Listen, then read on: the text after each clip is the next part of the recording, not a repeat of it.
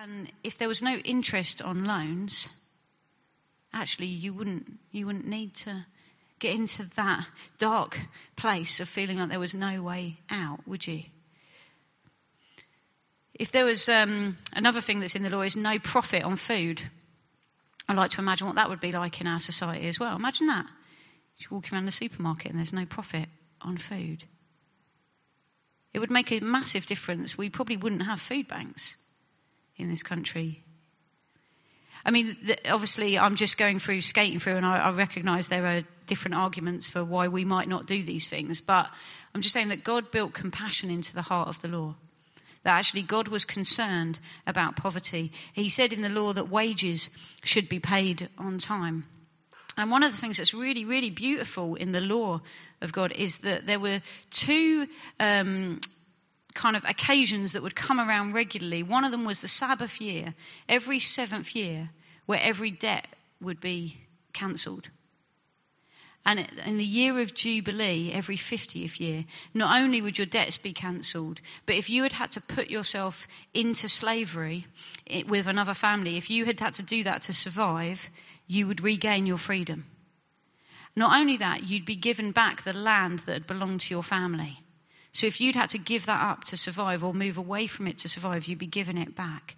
It's absolute grace built into the heart of the law because what this meant is the rich couldn't go on getting richer and richer and richer at the expense of the poor, but also the poor could never ever be in a hopeless state because you would know you only had to wait for the Sabbath year or the year of Jubilee. And it was like God would press this massive reset button. And it wasn't just that you were then given your freedom or told you could return to your land or had your debts cancelled so you start from nothing again. Actually, what God said is when, when you release people, when you send them back to your land, when you cancel their debts, supply them liberally from your flock, your threshing floor, and your winepress. So it wasn't just, you know, go and hope they make a better go of it next time around. It was no, supply them liberally with everything they need so that they can live and flourish and thrive. Compassion was built into the very heart of the law because it's based on who God is. And so he wanted his people to reflect him to those around them. And obviously, we see this in the life of Jesus too. You know, Matthew 9, it says that when Jesus saw the crowds, he had compassion for them because they were harassed and helpless like sheep without a shepherd. Compassion characterized Jesus was an, and was actually a hallmark of his interactions with people, not just with individuals, although it's definitely there, you can't miss it there, but also with crowds. You know, even a few chapters on from that in Matthew 14, Jesus has just found out that uh, John the Baptist has been killed. And it says there that Jesus withdrew to be on his own. He wanted to go and be on his own. You know, he's grief stricken. He's just heard that basically someone that he knew and loved had had their head chopped off. You know, he's, he wants to get away, wouldn't you? If you were in those circumstances, you'd probably you'd want to withdraw. But it says that the crowds followed him, and then it says, and he had compassion on them and healed their sick. Then he went on to feed 5,000 of them. And actually, even in his grief, even in needing time on his own, Jesus is characterized by this deep sense of compassion towards other people rather than just wanting to, you know, take care of himself. I love this um, thing that Jesus says in Luke 6, verse 36, where he basically says um, to those listening to him, Be merciful just as your Father is merciful. You know, so we've got this God who primarily identifies himself as a compassionate and gracious God, a merciful God. And then Jesus here says to the people listening to him, Be merciful, just as your Father is merciful. So there's this wonderful invitation to us, actually, to be like God in these things to be merciful, to be compassionate. We get to imitate him, we get to represent him to those around us, and to display his nature in our own lives to those around us, regardless of whether we think they deserve it or not. I think the truth is that actually it's more than an invitation. Actually, growing in compassion is the natural and inevitable outworking of the life of a follower of Jesus. We cannot be becoming more and more like Jesus if we're not becoming more and more compassionate. It's just, it just follows on naturally. When we are um, fixing our eyes on Jesus, saying, Jesus, make me more like you, Help me to be like you. Help me to reflect you to those around me. Compassion is an inevitable consequence of that type of prayer. It will start to ooze out of us in the same way that it just naturally oozed out of Jesus. In Colossians 3, the Apostle Paul tells us that as God's chosen people, holy and dearly loved, we're to clothe ourselves with compassion. The foundation for it is actually in who we are it's the fact that we're God's chosen people, that we've been made holy and we are being made holy and we are dearly loved. We are the recipients of such astonishing compassion. How could we not show it to others around us when we have received so much? You know, we're to be compassionate to people not because they deserve it. Whether they do or not actually is, is immaterial in one sense. It's not because people come to us and say, I'm in need, will you help me? But because we're the people of God. Because we're children of the God who says that he is the compassionate and gracious God. Because we're followers of Jesus who had compassion on the crowds. And I think we see whatever part of the Bible you're reading, whether you're in Genesis right through to the end times, what we see is that God's compassion is especially focused on the poorest. It's especially focused on those that no one else wants anything to do with. Actually, it seems that um, if you were someone that the religious people in Jesus' day didn't want to mix with, that almost seemed to be the primary qualification for Jesus coming to have dinner at your house. And I wonder for us who that is today in our communities. Who is it that no one else wants to mix with, that everyone else has written off? Like I said, so often we can make the mistake of looking at the behavior of the person in front of us rather than looking at, well, how does Jesus behave? And I want to behave like him. There's a guy who um, came to our food bank in Hastings a while ago, and um, our food bank's been getting busier and busier and busier. It's been running for about seven and a half years, but in the last three years in particular, we've seen a massive increase. We've seen a 118% increase in referrals.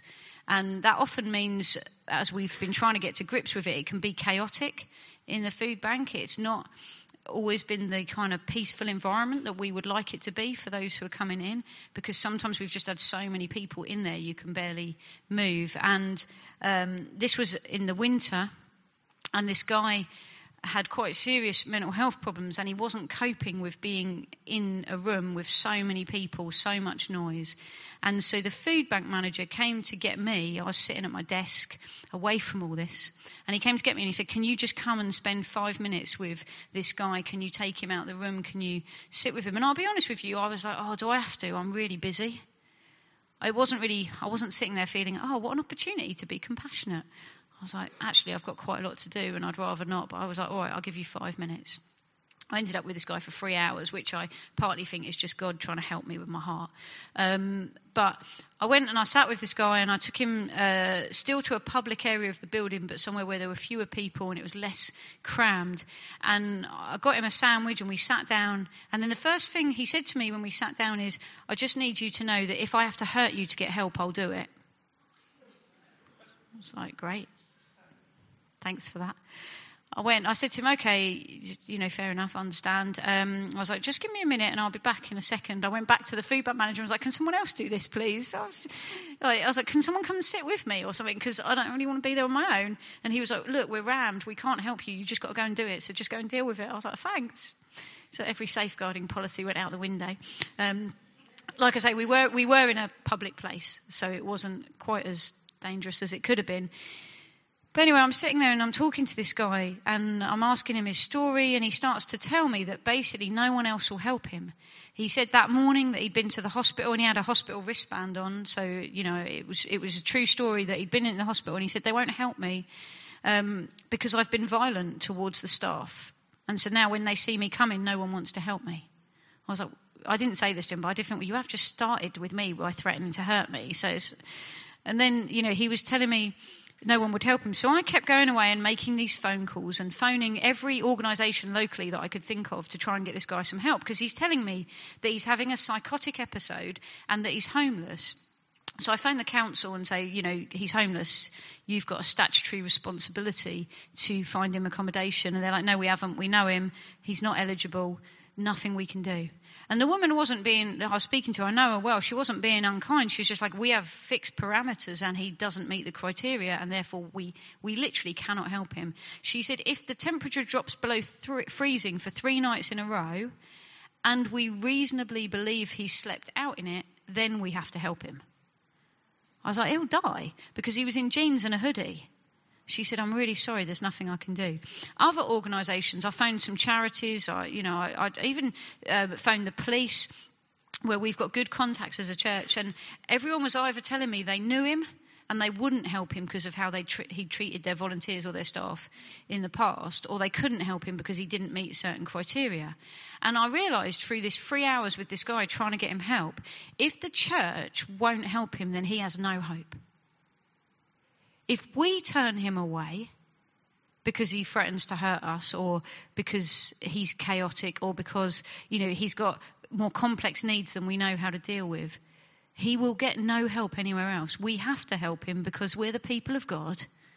And we're the ones who, when everyone else has run out of compassion, or when everyone else says our system won't allow compassion, we have to be the ones who rush in and demonstrate the character of God to people. Otherwise, they will have no hope.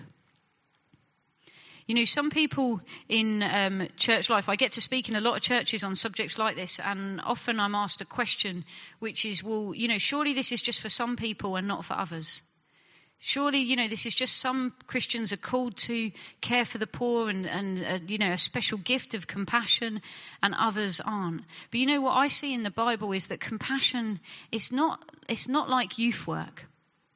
You know, youth work is something that, if I'm honest with you, um, we've got some wonderful people in my church who do youth work, and I am really glad they do it. I am. I'm just being honest with you. I am really glad they do it so I don't have to. But you know what? Care for the poor, compassion for the poor, is much more like worship. Which is if I stand here and tell you, yeah, I'm a Christian, but I'm not called to worship, you're all going to throw things at me, right, and tell me that I'm wrong because some are especially gifted to lead us into worship, but we are all called to worship. And in the same way, some are especially gifted to lead a project that helps the poorest or to, or, or just seem to have a limitless resource of compassion and can lead us into it. But none of us can sit here and say, I'm not called to this. Because it's part of just following Jesus. We see in Matthew 25, Jesus actually says it's a, an indicator of how well we know him whether we're feeding the hungry, giving um, drink to the thirsty, visiting the sick and the imprisoned, giving clothes to those who need it, giving shelter to the homeless. But you know what? We don't grow in compassion by osmosis. We don't grow in compassion by listening to someone talk about it. We don't even grow in compassion by standing here and talking about it. It doesn't just, it doesn't just happen. It's something we have to cultivate in our hearts. It's something we have to push into. Like I said, my natural disposition is not to be compassionate. There are other things that do come so easily to me. This isn't one. This is one I have to say, God, I want to be like you. Please help me. Because without your spirit, left to my own devices, I'm not going to grow in compassion. But actually, empowered by your spirit, you want me to become like Jesus, so I will if I'm pursuing it. God isn't slow to answer the prayer of someone who says, I want to be more like Jesus and I want to be more compassionate. God rushes in. In fact, there's a woman in my church who um, realized that her non Christian daughter was much more compassionate than she was, and she felt convicted by it. So she started praying and said, God, I want to be more compassionate. I don't think it's right that a non Christian should be more compassionate than I am. Will you help me?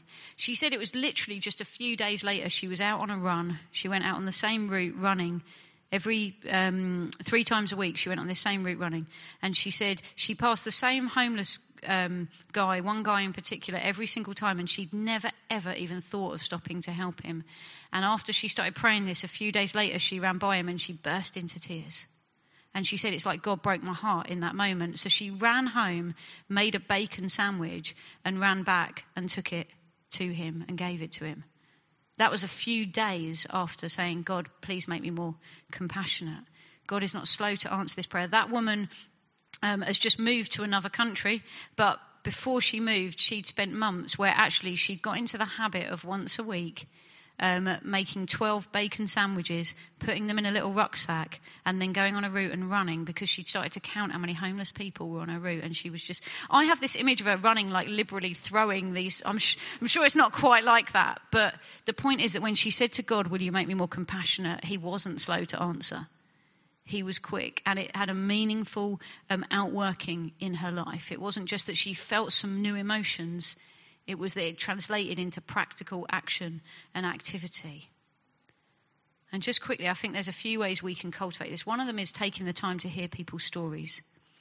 I find for me that God does so much work in my heart when I take the time to ask someone, well, you know, how have you got where you, where you are today?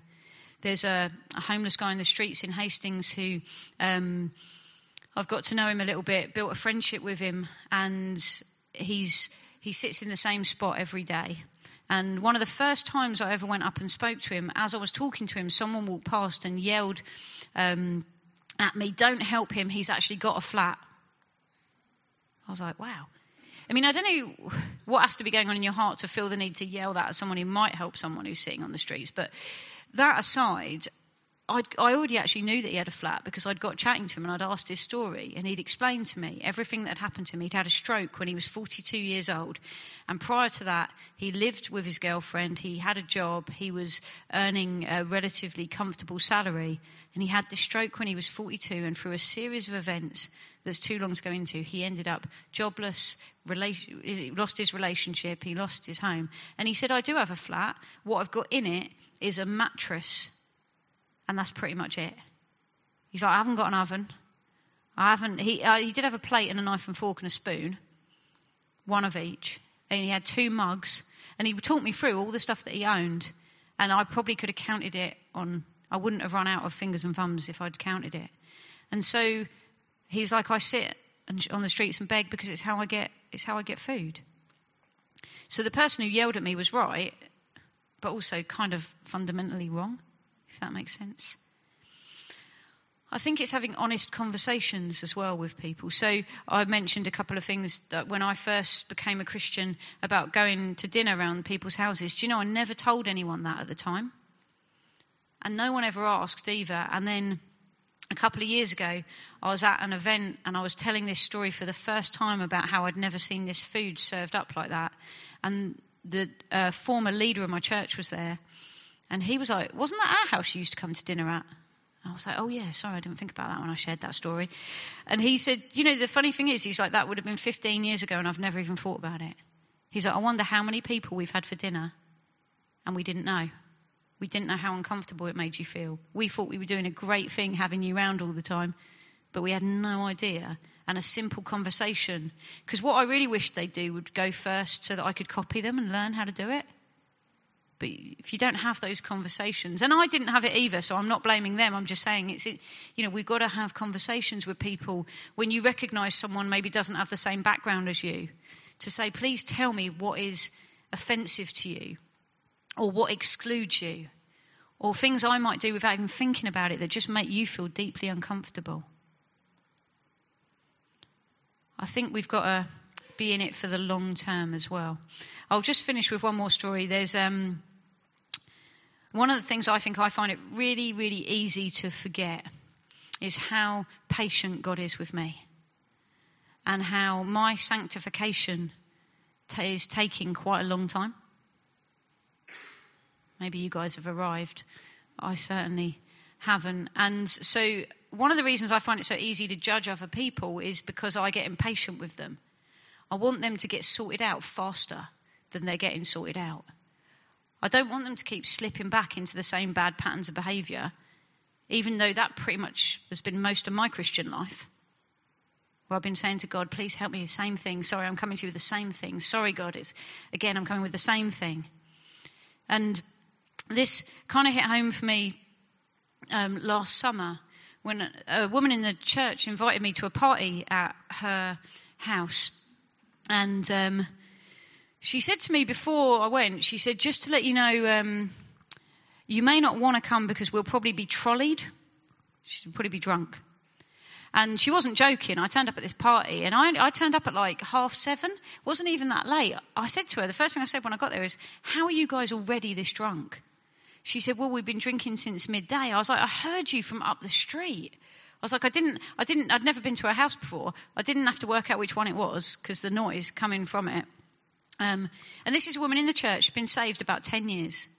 And so I get there and I'm like, oh, why, you know, I didn't say this to her, but I was thinking, why is she, why is she drinking? You know, why is this still happening? She's been saved for 10 years. Shouldn't she know better? Also, I've told this story to a few people in my church with her permission, and that's often the first thing they've said is, "No, doesn't she? Hasn't she learnt yet that we don't do that? You know, kind of that's that's not godly behavior. But you know, in her drunkenness, she whispered. Well, I think she thought she was whispering in my ear. She said to me, "Hey, Nat, God's told me to give up work for a year and serve the church and, and serve our projects that help the poorest. I was like, oh, okay. Now, she's a single mum with three kids, right? So I'm thinking, oh, I'm going to have to give her some wise counsel here and tell her not to do this. And then she goes, yes, I've done it. I'm like, what do you mean you've done it?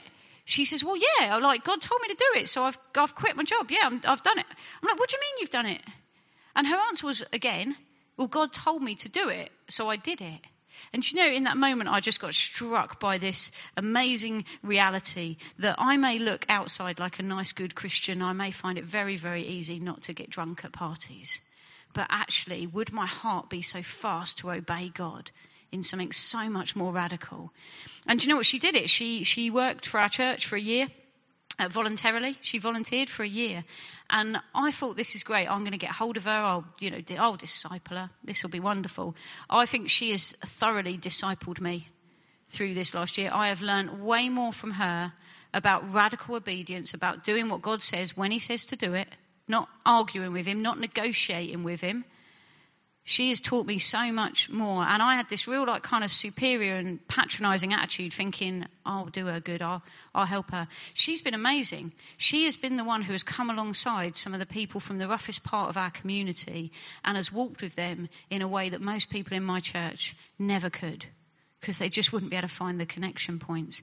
And just as a quick aside, sorry, I'll wrap up now, but just as a quick aside, she came to me a couple of months into her year volunteering with us and said, Do you know what, Nat? God's been really speaking to me about my drinking.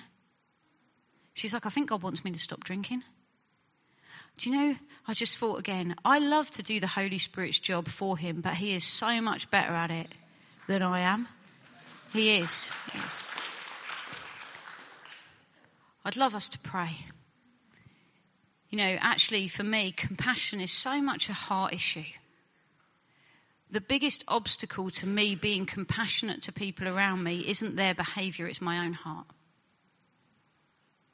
So I wonder if we could just, maybe the band could come back up, but just while they're doing that, I wonder if we could just take a couple of minutes to just quietly reflect on our own.